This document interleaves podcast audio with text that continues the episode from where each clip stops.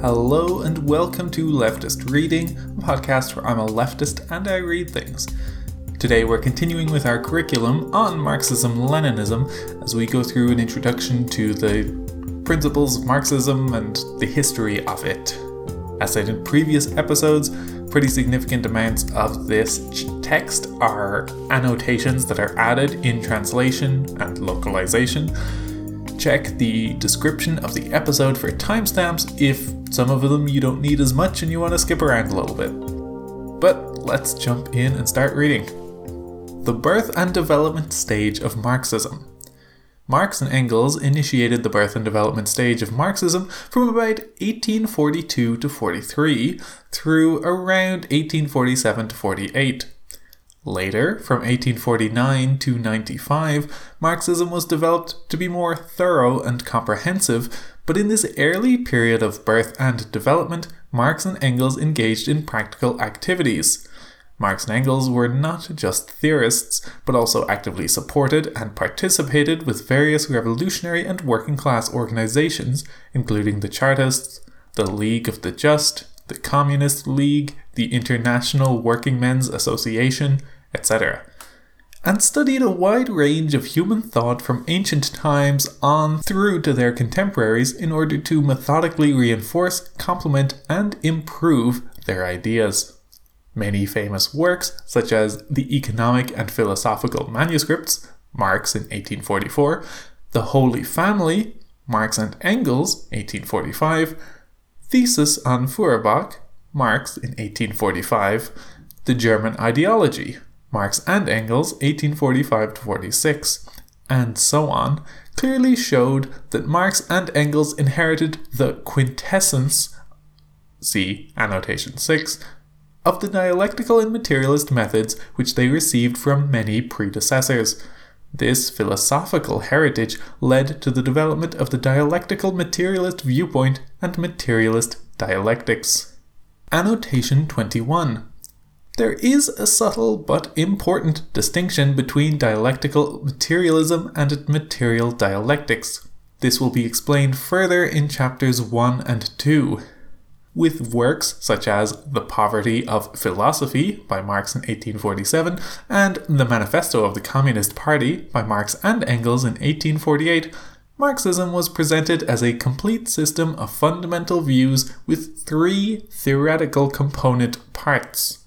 Annotation 22. According to Lenin, the three component parts of Marxism, and by extension of Marxism Leninism, are 1. The philosophy of Marxism, including dialectical materialism and historical materialism. 2. The political economy of Marxism, a system of knowledge and laws that define the production process and commodity exchange in human society. 3 scientific socialism, the system of thought pertaining to the establishment of the communist social economy form. These are discussed in more detail in Chapter 2. In the book, The Poverty of Philosophy, Marx proposed the basic principles of dialectical materialism and scientific socialism and gave some initial thoughts about surplus value. The Manifesto of the Communist Party laid the first doctrinal foundation of communism. In this book, the philosophical basis was expressed through the organic unity between the economical viewpoint and socio political viewpoint. Annotation 23 Scientific socialism is a series of socio political economic theories intended to build socialism on a foundation of science within society's current material conditions. See Annotation 79. Scientific socialism is the topic of part 3 of the textbook from which this entire text has been translated, which we hope to translate in the future. The Manifesto of the Communist Party outlined the laws of movement in history as well as the basic theory of socio-economic forms. Annotation 24. The laws of movement in history are the core principles of historical materialism, which is the topic of part two of the textbook from which this entire text has been translated, which we hope to translate in the future. Podcast note we does not mean me. I have not translated this. Please go fund the efforts of the translation team that is in fact doing this. See the show notes for a link to where you can do that. The basic theory of socio-economic forms dictates that material production plays a decisive role in the existence and development of a society, and that the material production methods decide both the political and social consciousness of a society. Annotation 25 Social consciousness refers to the collective experience of consciousness shared by members of a society, including ideological, cultural, spiritual, and legal beliefs and ideas which are shared within that society. This is related to the concept of base and superstructure, which is discussed later in this chapter.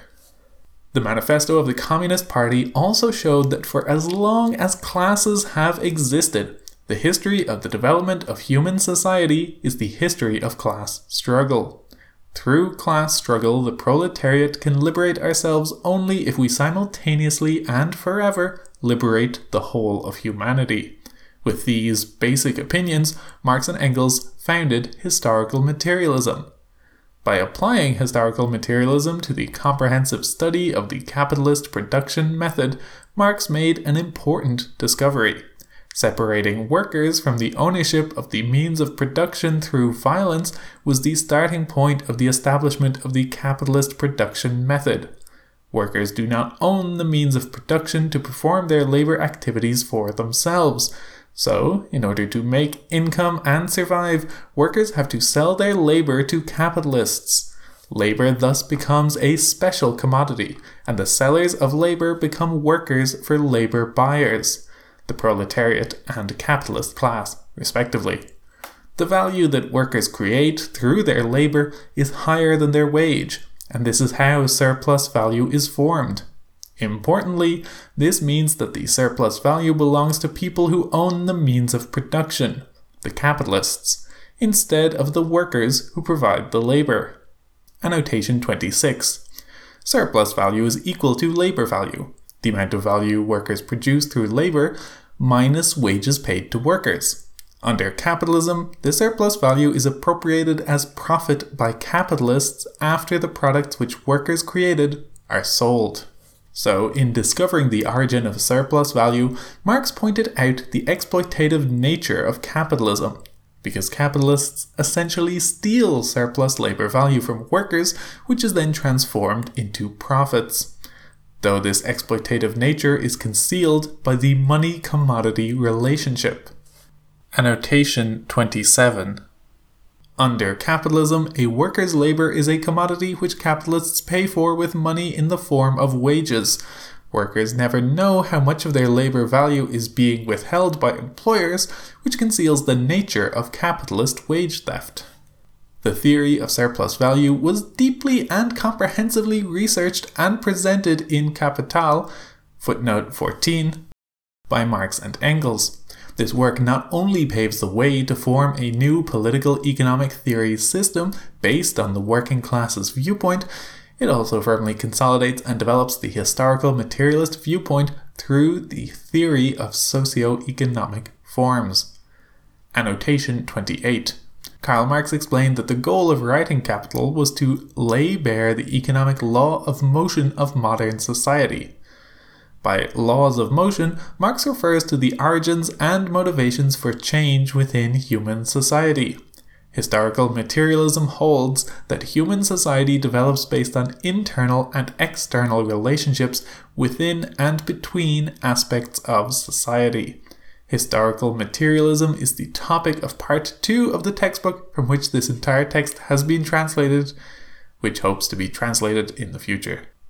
According to the theory of socio-economic forms, which is the basis of historical materialism, the movements and developments of human society are natural historical processes based on dialectical interactions between forces of production and relations of production, between infrastructure basis commonly referred to as base in English, and superstructure. Annotation 29. The forces of production consist of the combination of means of production and workers within society. Under capitalism, the production force consists of the proletariat, working class, and means of production which are owned by the bourgeoisie, capitalist class. Marx viewed society as compound of an economic base and a social superstructure. The base of society includes the material relationships between humans and the means of productions and the material processes which humans undertake to survive and transform our environment. The superstructure of society includes all components of society not directly relating to production, such as media institutions, music, and art, as well as other cultural elements like religion, customs, moral standards, and everything else which manifests primarily through conscious activity and social relations. In the preface to A Contribution to the Critique of Political Economy, Marx explained, quote, In the social production of their life, men enter into definite relations that are indispensable and independent of their will. These relations of production correspond to a definite stage of development of their material forces of production. The sum total of these relations of production constitutes the economic structure of society. The real foundation, on which rises a legal and political superstructure, and to which correspond definite forms of social consciousness. The mode of production of material life determines the social, political, and intellectual life process in general. It is not the consciousness of men that determines their being, but, on the contrary, their social being that determines their consciousness. Figure 1.1 in other words, Marx argued that superstructure, which includes social consciousness, is shaped by the infrastructural basis, or base, of society. This reflects the more general dialectical relationship between matter and consciousness, in which the material, as well as the basis of reality, determines consciousness, while consciousness mutually impacts the material. See the relationship between matter and consciousness. So, the base of society, being material in nature, determines the superstructure, while the superstructure impacts the base. It couldn't possibly be the other way around, according to the dialectical materialist worldview, because the primary driving forces of conscious activity are rooted in material needs. The theory of socio-economic forms proves that the materialist viewpoint of history is not just a hypothesis, but a scientifically proven principle. Annotation 30. As Lenin explains in What the Friends of the People Are and How They Fight the Social Democrats, quote, now, since the appearance of capital, the materialist conception of history is no longer a hypothesis, but a scientifically proven proposition. And until we get some other attempt to give a scientific explanation of the functioning and development of some formation of society, formation of society, mind you, and not the way of life of some country or people, or even class, etc., Another attempt just as capable of introducing order into the pertinent facts as materialism is, that is just as capable of presenting a living picture of a definite formation, while giving it a strictly scientific explanation. Until then, the materialist conception of history will be a synonym for social science. Materialism is not primarily a scientific conception of history but the only scientific conception of it. Capital is Marx's main work, which presents Marxism as a social science by illuminating the inevitable processes of birth, development, and decay of capitalism, the replacement of capitalism with socialism, and the historical mission of the working class, the social force that can implement this replacement. Marx's materialist conception of history and proletarian revolution continued to be developed in Critique of Gotha Program, Marx 1875. This book discusses the dictatorship of the proletariat, the transitional period from capitalism to socialism, and phases of the communism building process, and several other premises. Together, these premises formed the scientific basis for Marx's theoretical guidance for the future revolutionary activity of the proletariat. Annotation 31. When Marx refers to a dictatorship of the proletariat, he does not mean dictatorship to mean totalitarian or authoritarian. Rather, here, dictatorship simply refers to a situation in which political power is held by the working class, which constitutes the vast majority of society. Dictatorship here refers to full control of the means of production and government, this stands in contrast to capitalism, which is a dictatorship of the bourgeoisie, in which capitalists, a small minority of society, have full control of the means of production and government. The defending and developing stage of Marxism. Historical background and the need for defending and developing Marxism. In the late 19th century and early 20th century, capitalism developed into a new stage called imperialism. The dominant and exploitative nature of capitalism became increasingly obvious. Contradictions in capitalist societies became increasingly serious, especially the class struggles between the proletariat and capitalists. In many colonized countries, the resistance against imperialism created a unity between national liberation and proletarian revolution, uniting people in colonized countries with the working class in colonial countries. The core of such revolutionary struggles at this time was in Russia.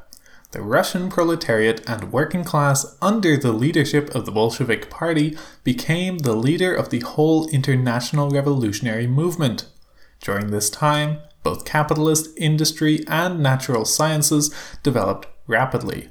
Some natural scientists, especially physicists, lacked a grounding in materialist philosophical methodology and therefore fell into a viewpoint crisis. Idealist philosophers used this crisis to directly influence the perspective and activities of many revolutionary movements. Annotation 32 Imperialism. Lenin defined imperialism as the monopoly stage of capitalism, listing its essential characteristics as finance capital serving a few very big monopolist banks merged with the capital of the monopolist associations of industrialists, and a colonial policy of monopolist possession of the territory of the world, which has been completely divided up subjective and empiricist idealism. In the late 19th century, natural scientists were exploring various philosophical bases for scientific inquiry. One Austrian physicist, Ernst Mach, attempted to build a philosophy of natural science based on the works of German Swiss philosopher Richard Avenarius, known as empirio-criticism. Empirio-criticism, which came to be known as Machism, has many parallels with the philosophy of George Berkeley.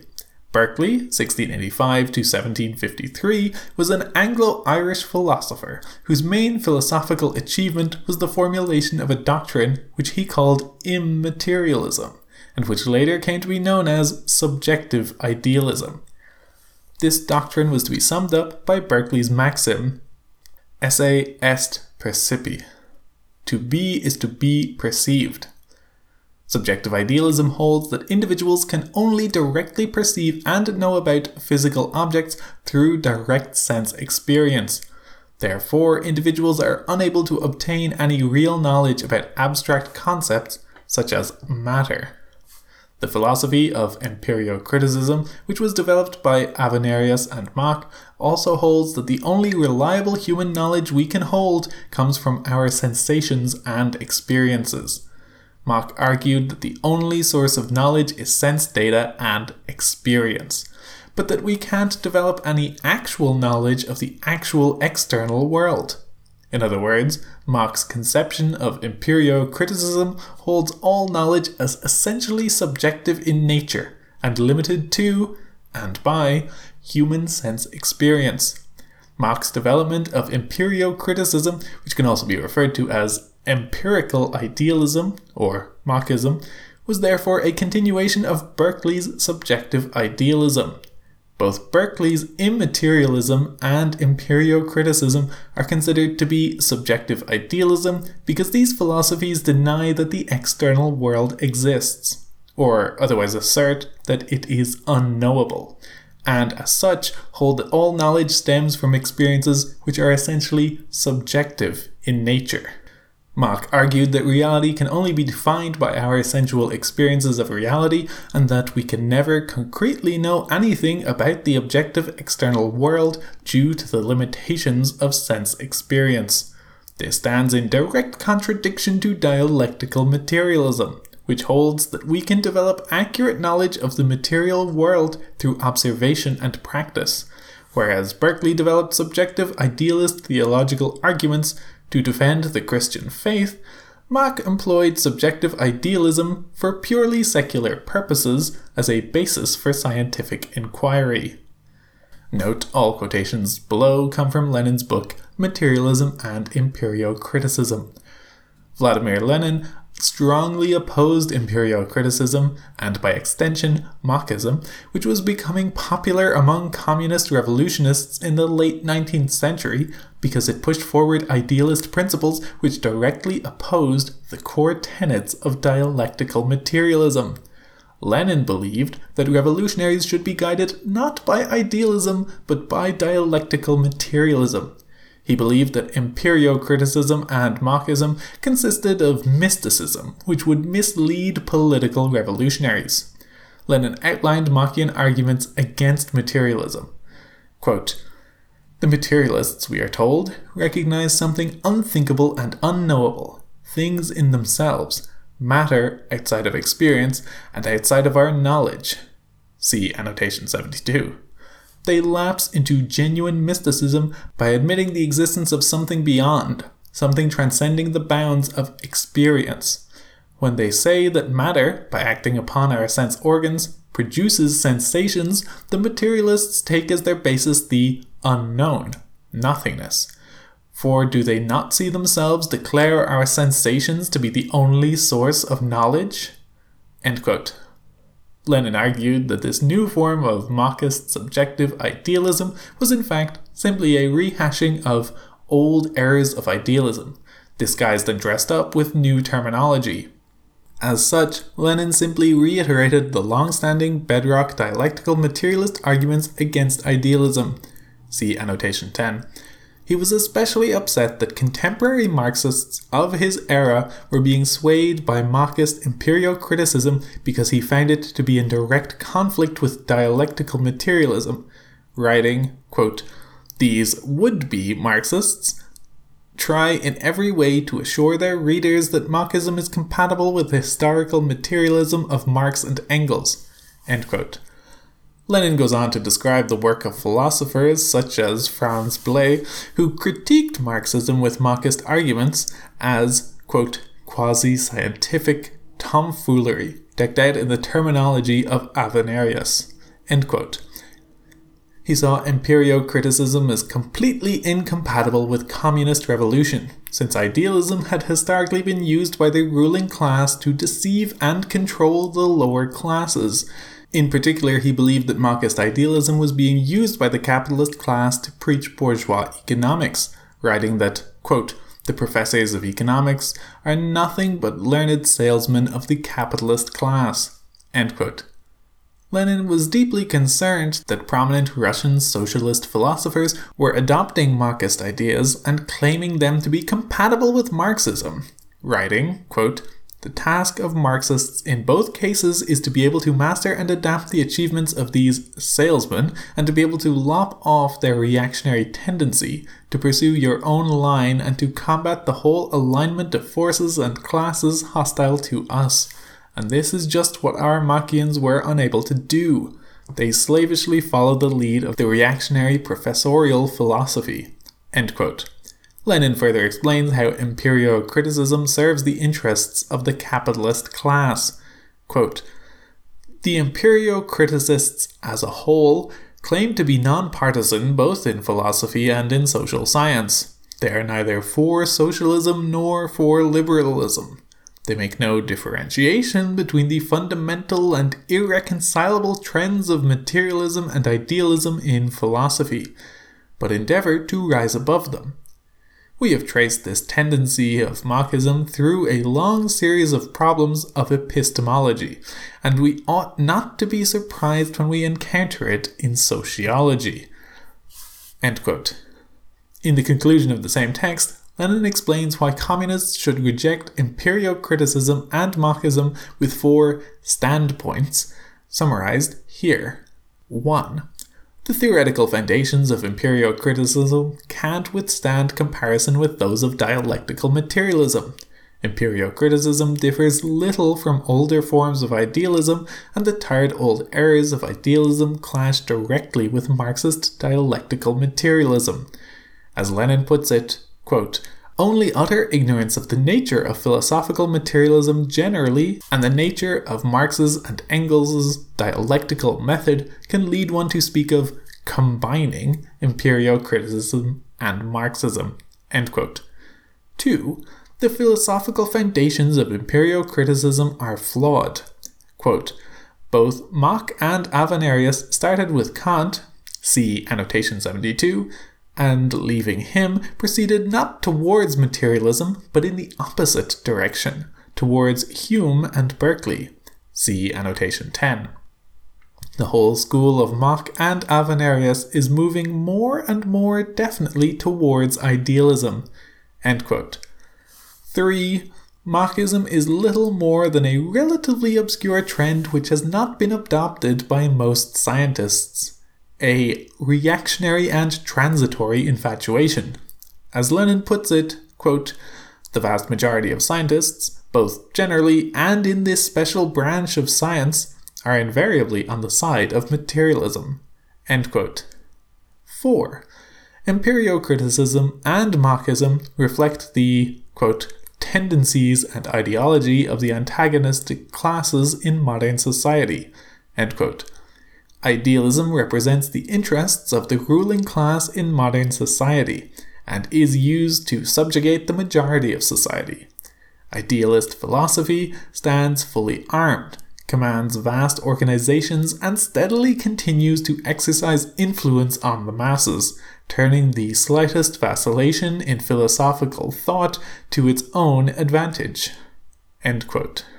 In other words, idealism is used by the ruling class to manipulate our understanding of the world, as opposed to materialism, and especially dialectical materialism, which illuminates the true nature of reality, which would lead to the liberation of the working class.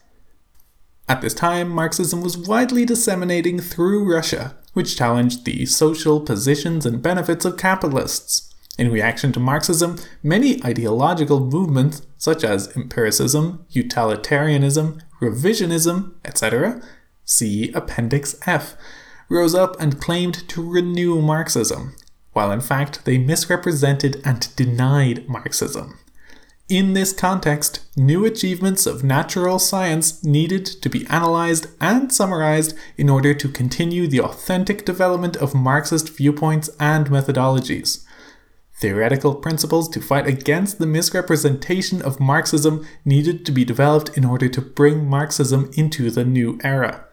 Vladimir Ilyich Lenin would fulfill this historical requirement with his theoretical developments. And that is going to do it for this week. If you have any questions, comments, corrections, or suggestions, you can email leftistreading at gmail.com or contact the show on Twitter at leftistreading. Our intro and outro music is Decisions by Eric Matyas. You can find it and more of his work on soundimage.org. This show is hosted on the Abnormal Mapping Network, you can go to abnormalmapping.com to find this and lots of other leftist podcasts, and you can also support the network on patreon.com slash abnormalmapping.